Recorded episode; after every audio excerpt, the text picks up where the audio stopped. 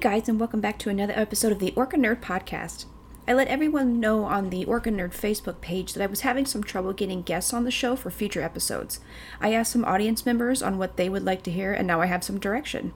Thank you again to Els Van Vessem for your feedback. This episode in specific has tested my knowledge and my patience with all of the information from both sides. I will always remind you guys that I don't have a degree of any sort, and I am simply an orca nerd wanting to know more about orcas. A lot of this information was new to me, and this took me a while to figure out lawsuits and law documentations and scientific papers.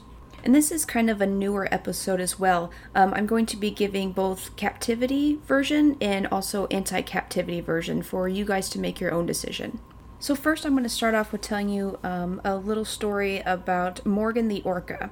Now, June 24th of 2010, a young orca was found underweight and malnourished in the Wadden Sea off of the coast of the Netherlands. A team from the Dolphinarium Harderwijk was asked to assist with, or- with the orca's rescue in order to give emergency medical treatment. The young orca was estimated to be about 1 to 2 years old and was given the name Morgan. After just a few months in the dolphinarium, Morgan was fattened up to the proper weight of close to 1,500 pounds. Now, this is where we're going to get into the captivity and anti captivity, and of course, I'll point you guys through that as needed. Just like any animal rescue, the next steps was to figure out which pod of orca Morgan belonged to. Now, this is going to start the captivity side of this story. So, according to Loro Park or Loro Parque, uh, their website, which I will link below for you, the Dolphinarium contacted the Project North Atlantic Killer Whale ID project, and this group was scientists from all over the European countries that study orca. The Dolphinarium was able to use three types of identification for Morgan to do more research into finding her family. One method was photo identification. As I have said in a previous episode, photo identification is used to pinpoint a whale in specific, not so much who does Morgan belong to. Her ID photos were also sent to local researchers to make sure that any possible unidentified cabs could be checked with the hopes that they could find her family. The next type of research the Dolphinarium looked into was DNA. Just like humans, you can identify family members. They were not able to find exact matches, but they were able to find out that she was part of the Norwegian herring eating population. And last but not least, acoustics were recorded from Morgan with a hydrophone to hear her calls different times of the day. With over 120 hours worth of recordings in a week's time, they were able to make pictures of the vocalizations and make them into a spectrograph. Now, the Dolphinarium then used Morgan's spectrographs and compared them to wild orca recordings.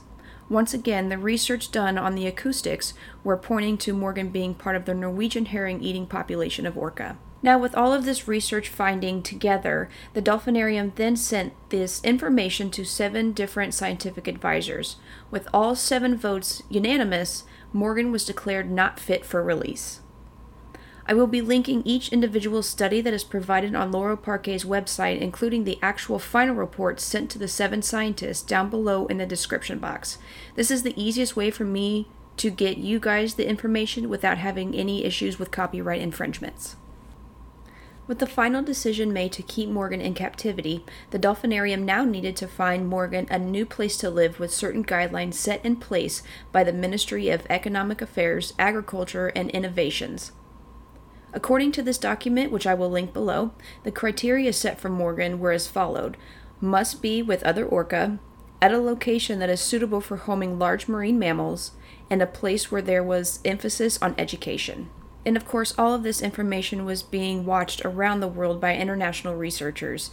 In May of 2011, the Dolphinarium declared that Loro Park was a good fit for Morgan, with permits from the Dutch government, Morgan was on her way to Loro Park. Now, for this part of the episode, this is going to be anti captivity. As said previously, the whole world was watching about Morgan's rescue. When the rescue was happening, experts such as Dr. Ingrid Visser were trying to come up with rehabilitation plans for Morgan just in case she was not able to return to the wild waters without assistance.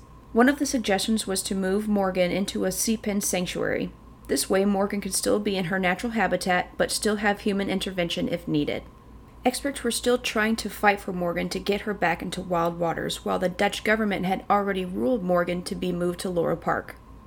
Making sure that all of the information was correct and rechecked, a white page document was written by Matthew Spiegel and Dr. Ingrid Visser to show the courts and the Dutch government that this was not an actual rescue but an attempt to whale launder. In captivity terms, this means to get fresh genetics into the mix while making it seem like the orca was not able to be released. And I will be linking the 120 page plus document below for you guys to check out. Evidence that supports the whale laundering claim was the fact that SeaWorld had sent four orcas over from their facilities in the US to Loro Park on a breeding loan in 2006. Having Morgan there as a young female orca can now bring new revenue in with a potential new calf. Even in this article I found from Orlando Sentinel, which is kind of where I am at in Florida, from 2005, reciting that SeaWorld has a financial agreement with Loro Park and that Loro Park does not own the whales outright. I, of course, will link this article below. I will also be linking a TED Talk YouTube video of Dr. Ingrid Visser explaining the situation with Morgan as to who owns Morgan, who owns which park, and why this is a failure on animal entertainment parks. A small tidbit of info I would like for you guys to know is that Loro Park had come out very quickly after Morgan's arrival and said that she was deaf. So let's take this into two different directions. Was Morgan actually deaf and was just not known before? Or is this just a factor for the park to keep Morgan in captivity? I'll let you decide. In 2016, SeaWorld had announced to the public that it would no longer be breeding their orcas. Now, the four original orcas that were sent to Loro Park was also included in the no breeding policy.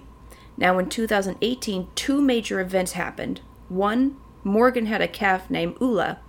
And second, SeaWorld had given up the rights to those four original whales. In your opinion, what do you think this means? I would love to hear any comments or opinions that you guys have on this subject. There is so much more information, and honestly, this one might be better for you guys to check into yourselves. I wanted to make this episode as non biased as possible for you guys. And of course, I will link Dr. Visser's Free Morgan Foundation website and also Loro Park's website for you guys to check out both sides of the information. Like I had mentioned previously, this episode was such an eye opener. I'm very happy that this episode is finished. My brain has been at its wits' end with all of this information.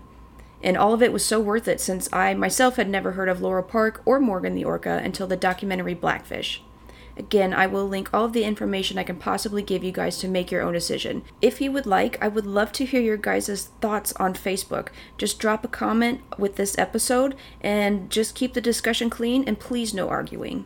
I hope you guys enjoyed this episode and we will talk soon. Take care, Orca Nerds.